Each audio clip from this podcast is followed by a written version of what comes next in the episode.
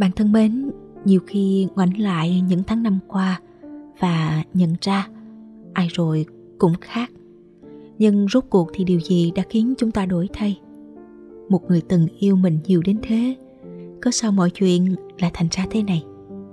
Có phải rằng khi ở bên nhau quá lâu, người ta không biết trân trọng những gì mình đang có? Có phải hôn nhân là nấm mồ chôn của tình yêu, hay những bước chân lạc lối chẳng tìm thấy đường về? Trong blog radio của tuần này, mời bạn lắng nghe truyện ngắn Về Nhà Đi Em, được gửi đến từ tác giả Ruby Vân Anh.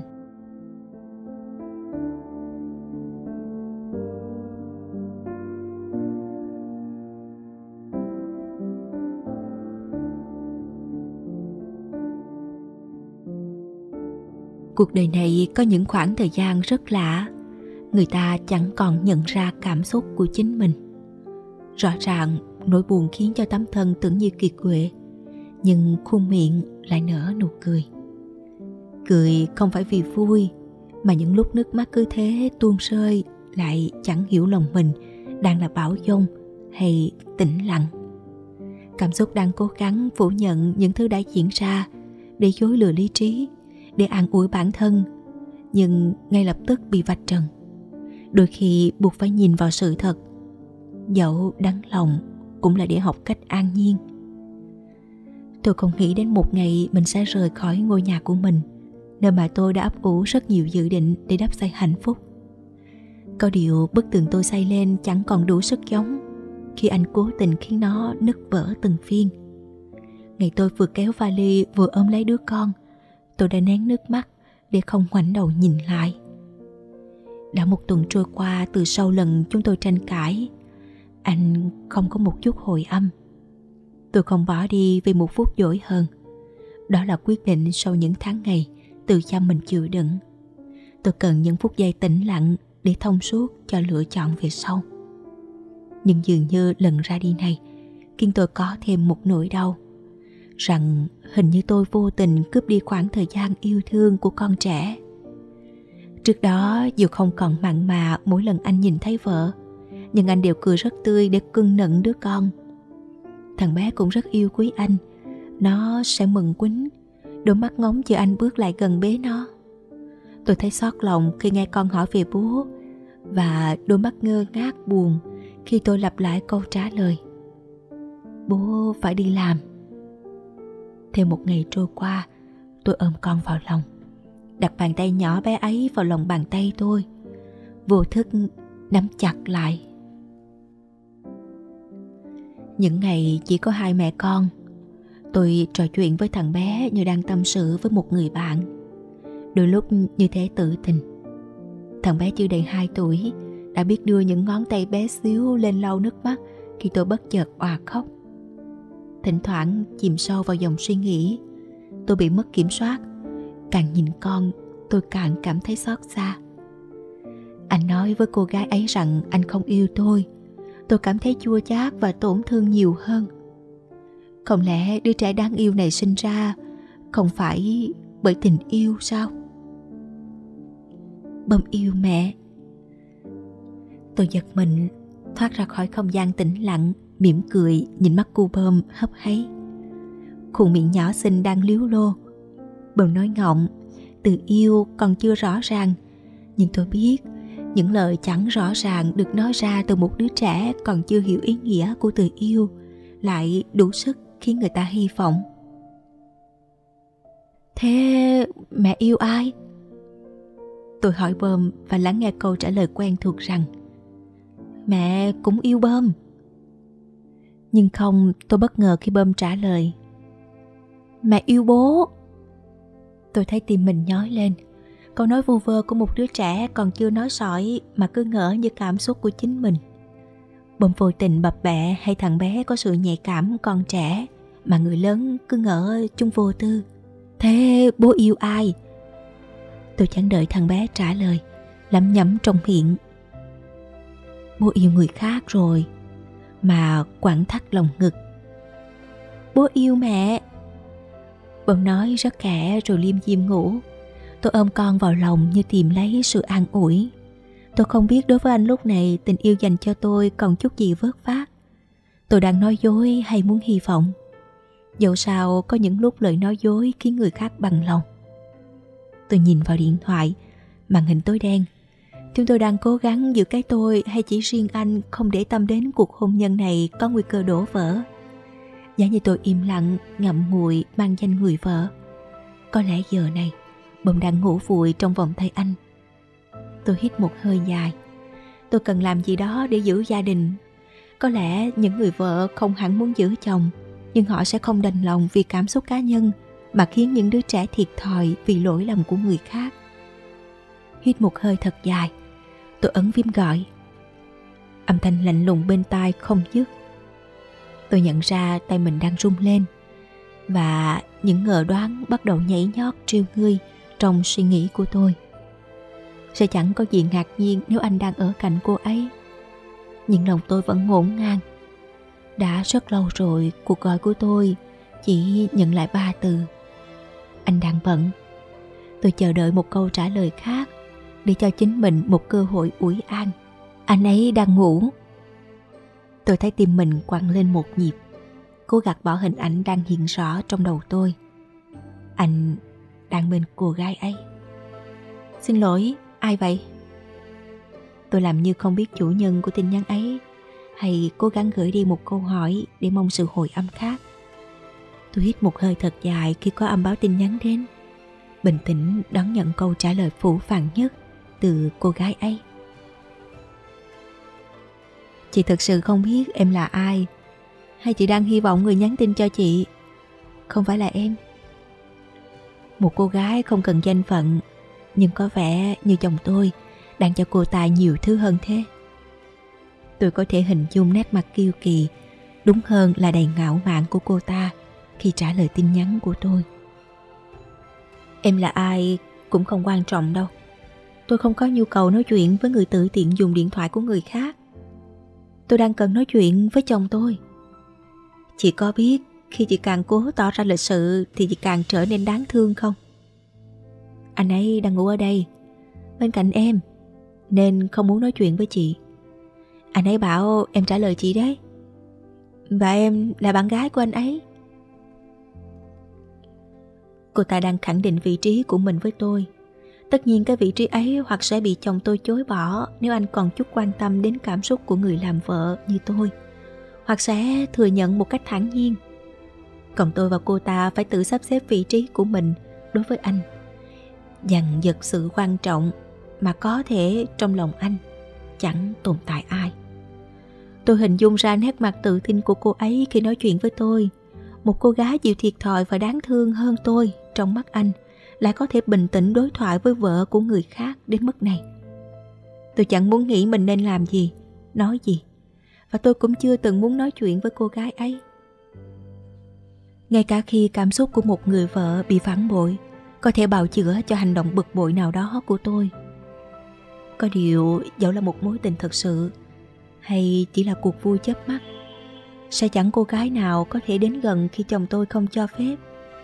Chẳng ai vô tình đến mà không có người đợi.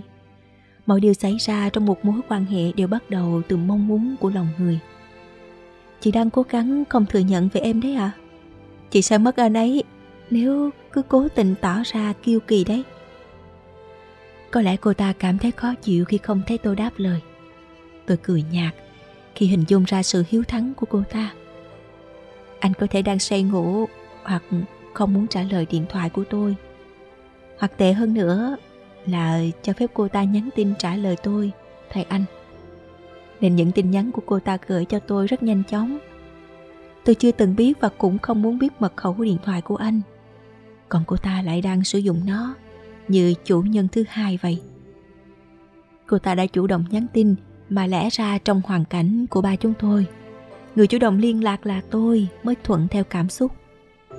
Tôi không chắc nhiều người phụ nữ còn có thể đứng vững khi nhận sự công kích từ phía người tình của chồng, hoặc là im lặng khóc, hoặc là tìm cách để thỏa mãn cơn bực tức. Tôi không muốn hồi đáp tin nhắn vì tôi cho rằng những tin nhắn qua lại giữa tôi và cô ta chỉ là những lời thách thức của một người phụ nữ đang ở vị thế kiêu ngạo và một người không kìm nổi cơn giận dữ mà bung ra những lời cay nghiệt để há dạ. Rốt cuộc cũng chẳng giải quyết được vấn đề tồn tại giữa tôi và anh. Tôi nghĩ rất nhiều về hôn nhân của chúng tôi. Anh đã từng nâng niu tôi từng chút một, chăm sóc tôi bất cứ khi nào anh có thời gian, và luôn cười vui vẻ mỗi khi chúng tôi ở cạnh nhau. Nhưng niềm vui ấy thưa dần và mất hẳn khi bước vào cuộc hôn nhân. Tôi đã dành những ngày rời đi để suy nghĩ về bản thân, tìm nguyên cớ từ chính mình để biện minh cho những tháng ngày anh thay đổi. Có phải khi người ta ở cạnh nhau sớm tối sẽ dần cảm thấy chán nhau, mà trước đó không lâu, khi còn yêu nhau, người ta lại mong có thể cùng nhau thức giấc. Anh cũng từng hứa sẽ cùng tôi xây một ngôi nhà hạnh phúc, một căn bếp nhỏ xinh và mảnh sân đủ để bơm vui chơi. Nhưng chỉ có tôi một mình chờ đợi với mâm cơm nguội ngắt trên bàn. Anh cũng từng ôm chặt tôi để chia sẻ những cơ hàn. Nhưng sau đó là tháng ngày im lặng. Tôi càng cố gắng hỏi càng khiến anh thấy mệt. Anh không còn muốn than thở cùng tôi. Anh của cuộc sống hôn nhân đã khác rất nhiều rồi. Nhưng tôi vẫn muốn tìm cách bào chữa cho những thay đổi ấy, rằng vì tôi đã không trở thành một người vợ tốt. Nhưng lúc này thì không. Tôi không muốn tìm thêm nguyên cớ nào để xoay sở cho hành động của anh nữa. Anh đã không còn chút tôn trọng tôi như cách của một người chồng còn vớt vát chút nghĩa tình dành cho người vợ, dù không còn cảm xúc yêu đương. Một cô gái khác còn chưa rõ mối quan hệ, hoặc là tôi đang không muốn thừa nhận mối quan hệ của họ đã cho phép mình có quyền thách thức tôi. Không lẽ tôi tự mình tước bỏ quyền của một người vợ? Anh chưa từng ngủ ở bên ngoài, dù những ngày tháng đó chúng tôi không một mình. Một phòng của chúng tôi không ván dán hình anh. Có lẽ việc tôi đi khỏi nhà là cách tôi đang tạo cơ hội nhiều hơn cho anh.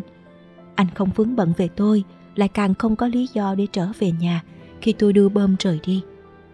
Nhìn lại tin nhắn cô ta gửi cho tôi từ chính điện thoại của anh, tôi cố gắng nén lại sự khó chịu khi tâm trí đang hình dung mọi nét biểu cảm của anh khi đọc nó.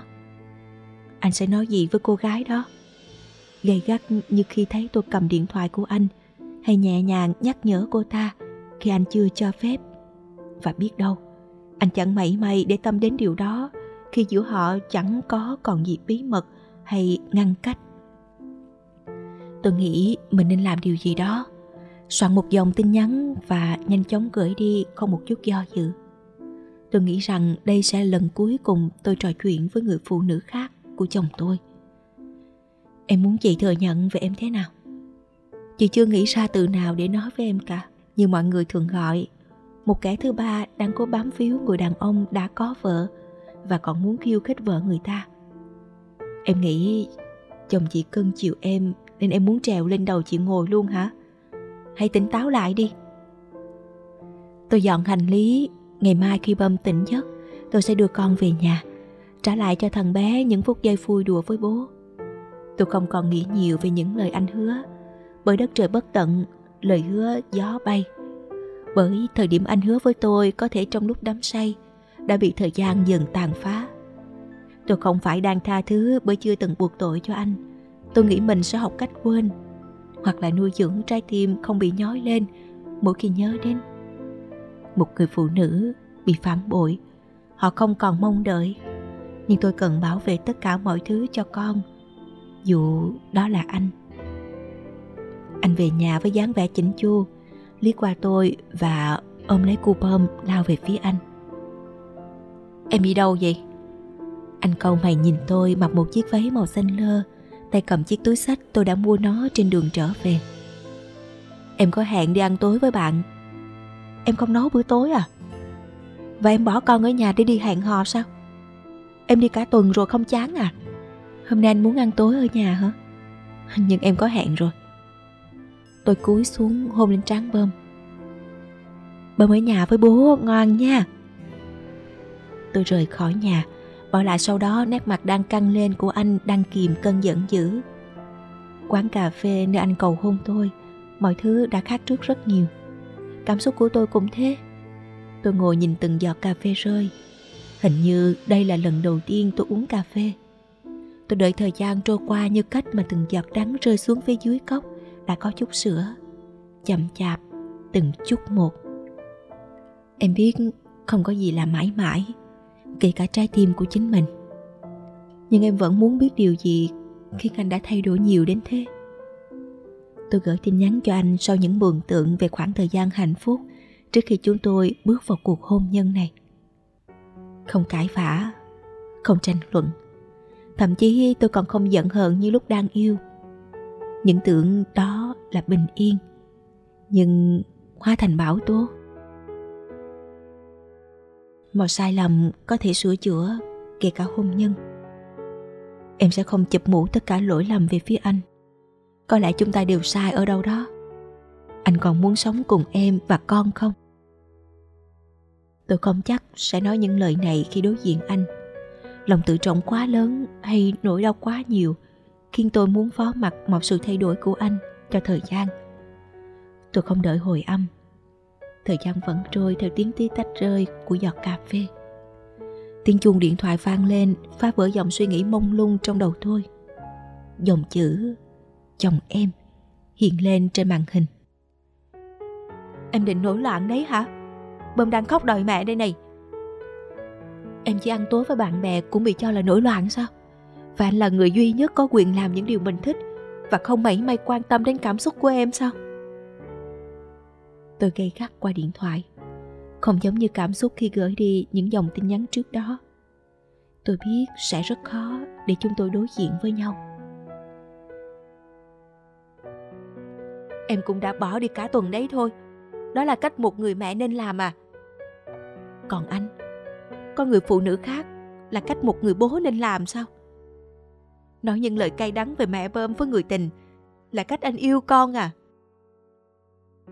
Tôi nghe rõ tiếng thở dài của anh lẫn trong tiếng khóc của bơm. Lòng tôi quặn lại. Em về đi. Giọng anh trùng xuống, không phải là một câu ra lệnh.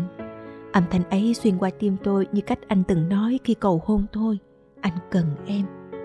Tôi bật khóc dù quán cà phê rất đông người. Những dòng tin nhắn anh gửi cho cô ta từng khiến tôi kiệt quệ cảm xúc. Tôi cảm thấy anh không còn chút tôn trọng dành cho tôi.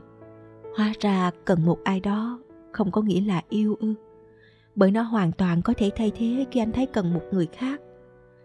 Tôi của hôn nhân có gì khác với tôi của ngày còn yêu đương mà khiến anh cần một người phụ nữ khác? Chú ý lái xe cẩn thận. Hôm nay cuối tuần. Tôi hơi bất ngờ khi nhận được tin nhắn hồi âm của anh. Vốn dĩ từ rất lâu giữa chúng tôi chỉ còn là những cuộc thoại tính bằng giây. Anh biến lười chia sẻ với tôi nhưng lại kiên nhẫn trò chuyện với người phụ nữ khác bằng tin nhắn. Có thể cô ta tươi mới và biết cách gây sự chú ý từ anh. Và có thể chính tôi, khi bước chân vào cuộc hôn nhân này với tâm thế an phận, chỉ biết đến gia đình, không tạo cho người đàn ông của mình sự thu hút. Có điều, có người phụ nữ nào kết hôn lại không muốn vung vén. Thời gian chăm sóc bản thân cũng chẳng mấy khi mà đàn ông lại luôn cần mới lạ. Tôi cười cho sự ngụy biện đầy bế tắc của mình. Sự thay đổi của đàn ông đến trong tích tắc.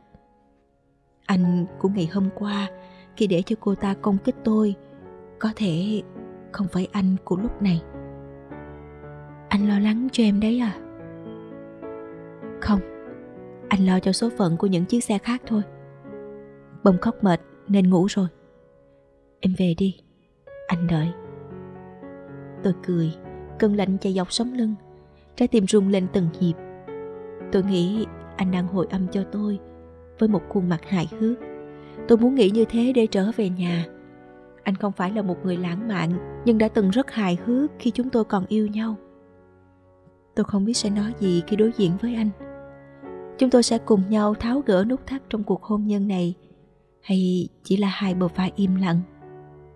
Mọi cuộc hôn nhân sẽ tự chết đi nếu một trong hai im lặng.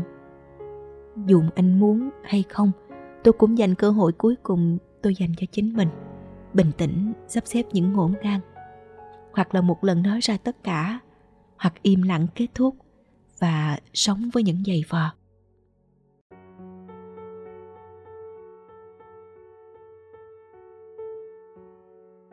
Bạn vừa lắng nghe truyện ngắn Về Nhà Đi Em của tác giả Ruby Vân Anh. Bạn thân mến, trong cuộc sống vợ chồng không tránh khỏi những lúc xô bát xô đũa. Cũng có những khi người ta lầm đường lỡ bước rồi đổ lỗi cho nhau. Nhưng dù thế nào thì chạy trốn hay im lặng cũng không phải là cách giải quyết vấn đề. Bạn có suy nghĩ thế nào về câu chuyện này? Hãy để lại bình luận của bạn nhé.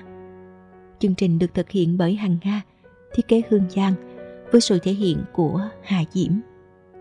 Đón nghe Blog Radio hàng tuần trên website và kênh YouTube blogradio.vn. Cảm ơn bạn đã quan tâm theo dõi. Xin chào tạm biệt và hẹn gặp lại.